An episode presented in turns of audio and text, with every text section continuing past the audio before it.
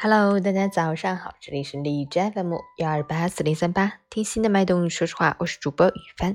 今天是二零二一年二月二十四日，星期三，农历正月十三，被称为灯头生日。民间在这一天要在除灶下点灯，称为点灶灯。今天还是第三十届青年日。好，让我们一起关注一下天气如何。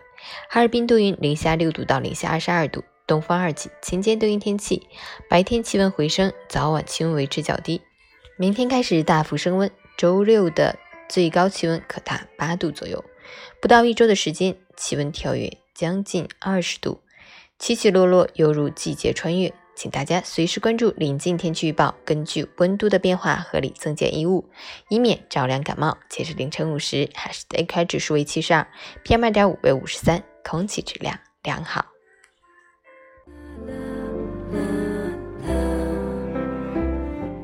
每人分享：一位哲人曾说过，生命从自己的哭声中开始，又在别人的泪水中结束，这中间的过程就是幸福。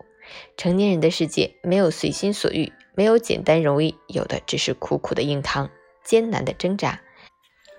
在祸福交织的生活中，我们唯一能做的就是撑的时间再久一点，扛的时间更长一点，让突如其来的灾难对我们的打击小一点，让不期而遇的幸福延续的时间长一点。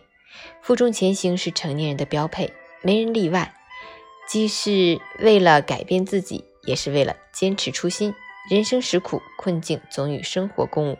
无论活得多么艰难，都要苦苦撑住，并借一切可能，让生命的每一天变得美丽而生动。加油！